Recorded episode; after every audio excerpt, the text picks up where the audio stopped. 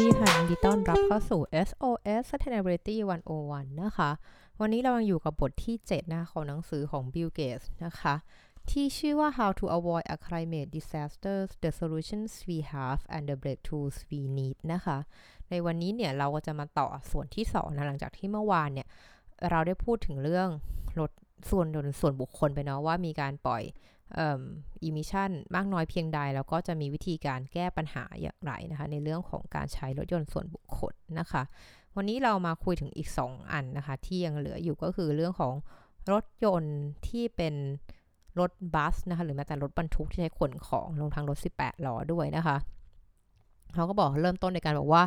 โชคร้ายนะคะ หรือโชคไม่ดีมาก ๆ เลยที่แบตเตอรี่เนี่ย ที่มันเป็นตัวแก้ปัญหาของรถยนต์ส่วนบุคคลเนี่ย มันใช้การไม่ค่อยได้เท่าไหร่นัก หรือเป็นเรื่องที่ไม่ค่อยโอเคเท่าไหร่นัก เมื่อมันเมื่อมาพูดถึงรถบัส หรือรถบรรทุกนะที่ต้องเดินทางระยะไกลมาก ๆ นะคะ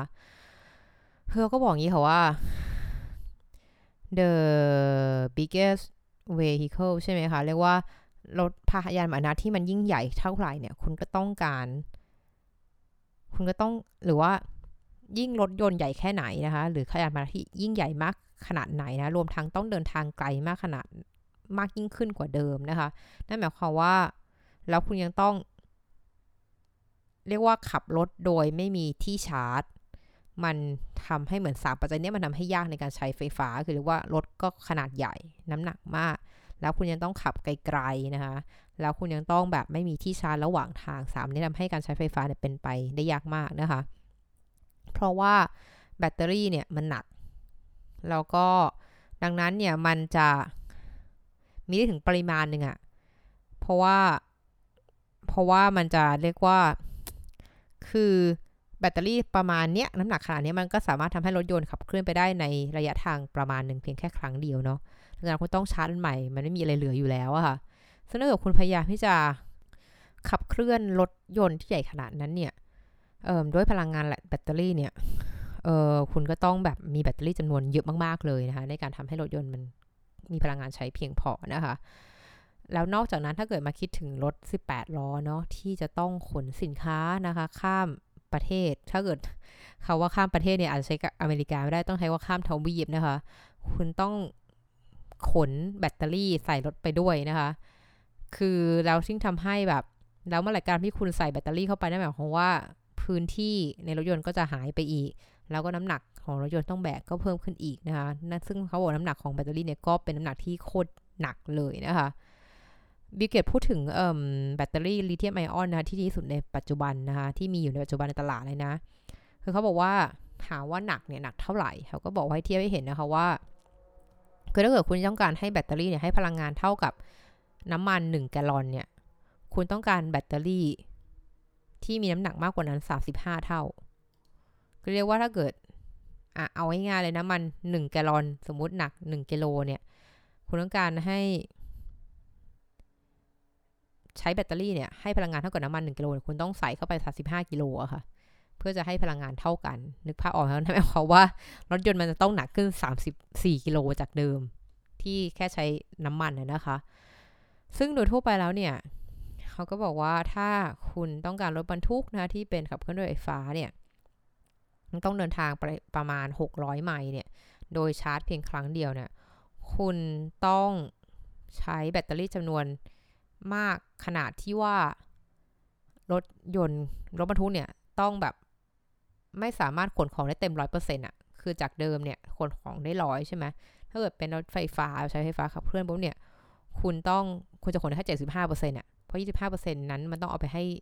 เป็นน้ำหนักสำหรับแบตเตอรี่แล้วไม่งั้นน้ำหนักจะเกิดนะคะ แล้วถ้าเกิดอันนี้แค่หกร้อยไมล์เนาะเขาบอกว่าดังนั้นรถบรรทุกระดับที่เก้าร้อยไมล์เนี่ยก็ลืมไปได้เลยคือเป็นไปไม่ได้เพราะว่าการที่คุณจะให้รถยนต์ขับเคลื่อนได้ประมาณ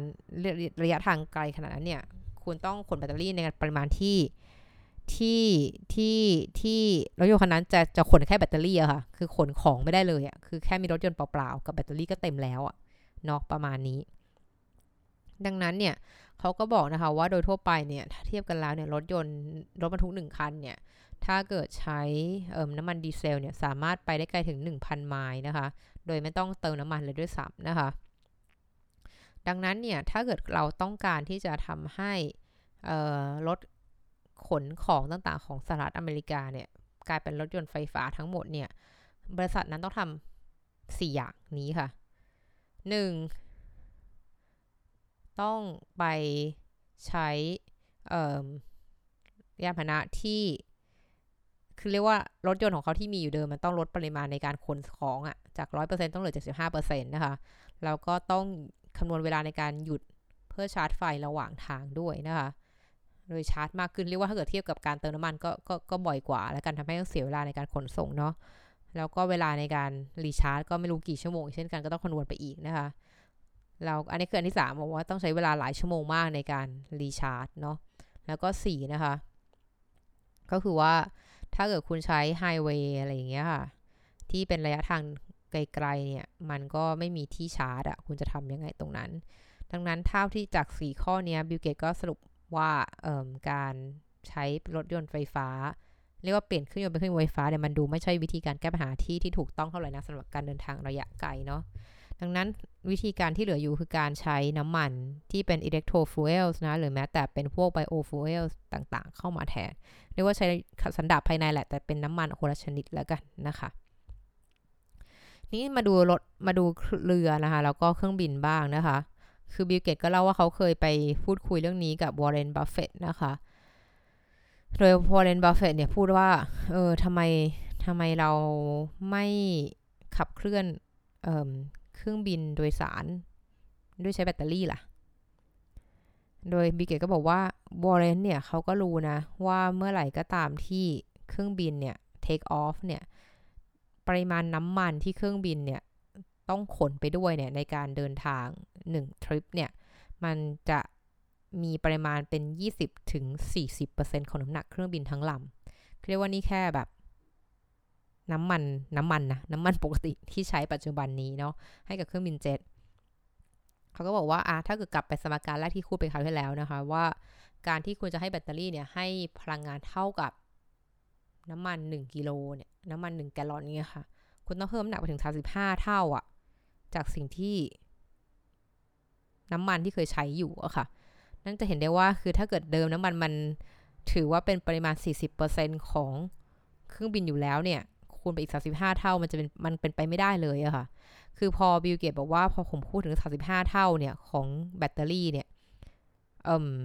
บิลเกตก็เอ่อบิลเกตบอกว่าวอร์เรนบัฟเฟตต์ก็เข้าใจทันทีเลยนะว่าว่าว่ามันแทบจะเป็นไปไม่ได้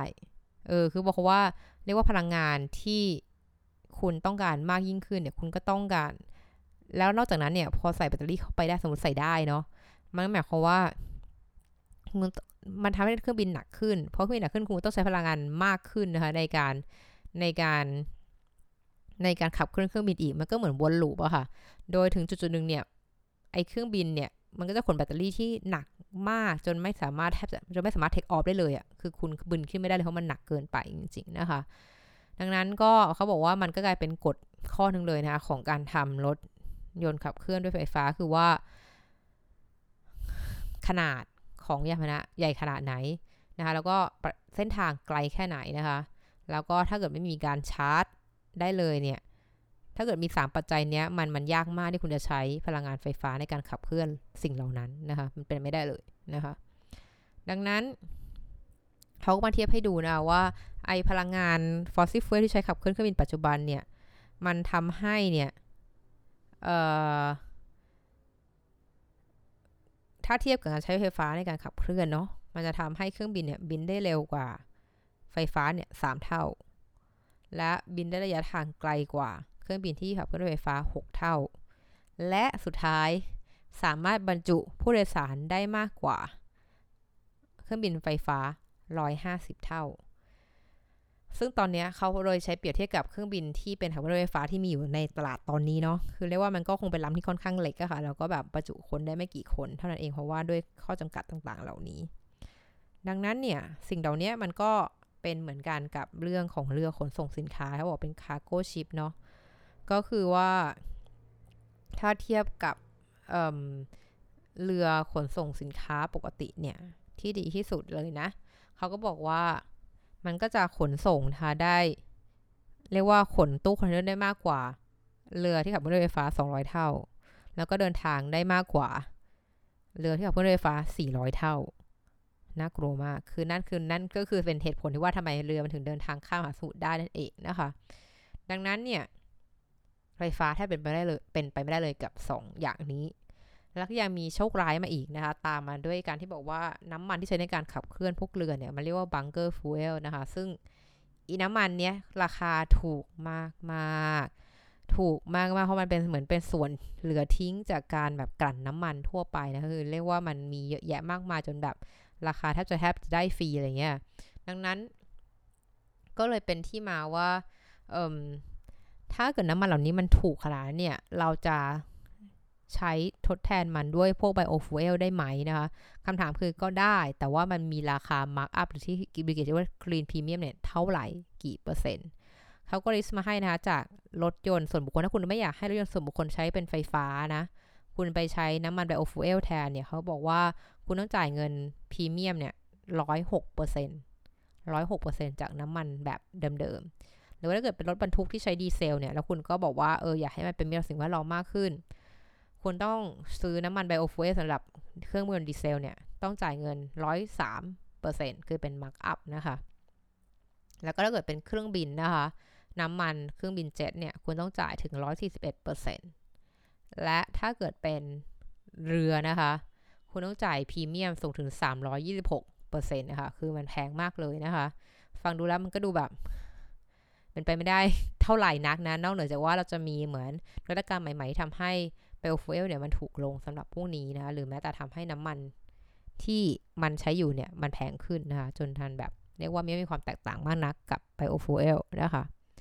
ทีนี้เขาก็จบท้ายหรือว่าจบท้ายเรื่องของบทที่ 7 เนี่ย ด้วยการพูดว่า เออมันมี 4 วิธีนะในการลด emission นะคะ จากการขนส่งหรือการคมนาคมนะคะ ข้อหนึ่งง่ายมากทุกคนตอบได้ ก็ขับรถเดินให้น้อยลง บินให้น้อยลง แล้วก็ใช้เรือขนส่งให้น้อยลงนะคะ ข้อแรก ข้อ2นะคะก็ให้ใช้เหมือนแบตเตอรี่อันนี้จะย้อนกลับไปถึงบทที่พูดถึง how we make thing เนาะที่เราผลิตของมายังไง คือว่าให้ใช้แบตเตอรี่เนี่ยแบตเตอรี่ที่ใช้หรือวัตถุดิบที่ใช้ในการผลิตรถยนต์รถบรรทุกหรือเรือต่างๆเนี่ยให้ใช้อุปกรณ์ที่หรือวัตถุดิบที่มีคาร์บอน ต่ำๆนะคะ เพราะว่าเพราะว่าเอ่อมันก็เป็นตัวก่อให้เกิดโลกร้อนในการผลิตไม่ว่าจะเป็นเหล็กกล้า หรือแม้แต่พลาสติกนั่นเองนะคะ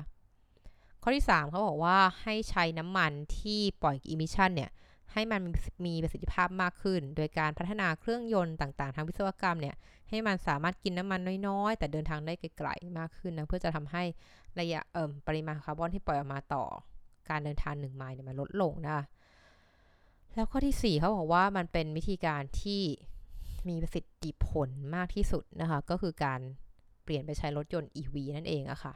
หรือแม้แต่การไปใช้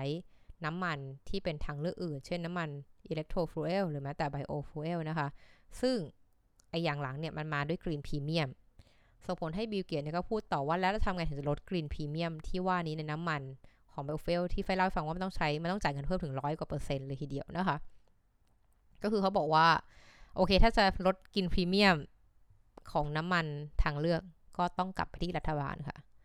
คือคุณต้องให้รัฐบาลเนี่ยออกนโยบายนะคะ อาจจะเป็น 3 อย่างที่เขาบอกมา คือหนึ่งก็คือว่านโยบายที่ช่วยสนับสนุนเนี่ยให้คนซื้อรถ EV มากขึ้นนะคะ แล้วก็สร้างเครือข่ายนะคะในการสถานีชาร์จไฟนะคะให้ครอบคลุมนะะจะทำให้จะทำให้คนเนี่ยรู้สึกว่าไม่มีประเด็นปัญหาในเรื่องของการหาที่ชาร์จไฟนะคะ อันที่ 2เขาบอกว่า รัฐบาลก็ต้องกลับไปที่ทาง policy ในแง่ของการทำยังไงก็ได้ให้มันมี clean energy พลังงานสะอาดมากขึ้นนะคะ โดยเขาก็บอกว่าใช้พลังงานนิวเคลียร์เพราะว่าตอนนี้จริงๆแล้วมันก็ดูเป็นพลังงานสะอาดที่สุดและที่สามารถทำให้หลาย ๆ อย่างเนี่ยมันขับเคลื่อนด้วยพลังด้วยไปได้นะโดยที่มันสะอาดแล้วก็ให้พลังงานเท่าเดิม ดยเขาบอกความเสี่ยงที่น่ากลัวในการที่ทำให้เรือคอนเทนเนอร์เนี่ยที่ขนส่งระหว่างสินค้าเนี่ยใช้พลังงานนิวเคลียร์ก็คือความเสี่ยงที่ว่าถ้าเมื่อไหร่ที่เรือจมเนี่ยหรือมีอุบัติเหตุเรือจมเนี่ยไอพลังไอน้ำมันที่มาจากนิวเคลียร์ต่างๆเนี่ยทำยังไงให้มันแน่ใจได้ว่าเรือจมแล้วนิวเคลียร์เหล่านี้มันจะไม่รั่วไหลออกมาในทะเลซึ่งนี้ฟังเลยน่ากลัวมากเลยน่ากลัวมาก เพราะมหาสมุทรนี่มันแบบโอ้ยไม่รู้ขอบเขตอะเนาะแล้วไม่รู้ว่าผลของมันเป็นยังไงบ้าง จะก่อให้เกิดสัตว์น้ำแปลกๆขึ้นมาอะไรอย่างนี้ ข้อสุดท้ายเขาบอกในการลดกรีนพรีเมียมก็คือการที่ จริงแล้วเขาก็บอกต่อมาจากข้อ 2 แหละเขาบอกว่าจริงเรื่องการใช้พลังงานนิวเคลียร์เนี่ยมันไม่ใช่เรื่องใหม่นะ เพราะว่าเขาก็เหมือนอันนี้อ่านดูเหมือนจิกกัดรัฐบาลตัวเองบอกว่าทางกองทัพเนี่ยก็ใช้พลังงานนิวเคลียร์ในการขับเคลื่อนเรือดำน้ำอยู่แล้ว แล้วก็ใช้ขับเคลื่อนไอเรือที่เรือรบอะที่ทอดสมออยู่กลางมหาสมุทรแล้วที่สามารถทำให้เหมือนเครื่องบิน F16 ต่างๆ ลงจอดได้อะ เรียกว่าเรืออะไรไม่รู้เรือเรือจอดเครื่องบินแล้วกันเนาะเออซึ่งเขาบอกว่าเรือจอดเครื่องบินกับเอ่อเรือดำน้ำของสหรัฐเนี่ยก็รันก็ใช้พลังงานนิวเคลียร์อยู่แล้วอะคือคุณก็ทำได้แล้วนี่งั้นคุณก็ามาใช้กับรถยนต์หรือรถบรรทุกสี่อะไรอย่างเงี้ยหรือแม้แต่เครื่องบินหรือเรือเอ่อระวางสินค้าสี่ทำไมถึงไม่ใช้นะคะ ก็อันนี้ก็เป็นความคิดเห็นของบิลเกตนะคะที่ต่อที่มีต่อเรื่องการคมนาคมนั่นเองค่ะ บทต่อไปจะเป็นการพูดถึงพลังงานที่ใช้ในบ้านในออฟฟิศเนาะ ก็เป็นว่าเราเดินทางเสร็จแล้วถึงบ้านแล้ว เราจัดการเรื่องบ้านเราอย่างไรนะคะ สุดท้ายนี้นะคะ ก็จะขอทายอินนะคะ บอกให้ทุกท่านนะคะช่วยไปลงชื่อสนับสนุนร่างพระราชบัญญัติอากาศสะอาดด้วยเด้อค่ะ แต่ก่อนที่จะลงชื่อนะคะฝ้ายก็อยากจะให้ทุกท่านลองทำความเข้าใจกับมันก่อนด้วยว่าคุณเห็นด้วยไหมนะคะ ที่จะสนับสนุนตรงนี้ก็ไม่อยากจะให้แบบแค่เซ็นชื่อไปงันๆ โดยที่ไม่เข้าใจว่าพรบพูดถึงอะไรนะคะ และนี่คือทั้งหมดของ SOS Sustainability วันวันประจำวันนี้ ขอบคุณติดตามนะคะ แล้วเจอกันใหม่วันพรุ่งนี้ สวัสดีค่ะ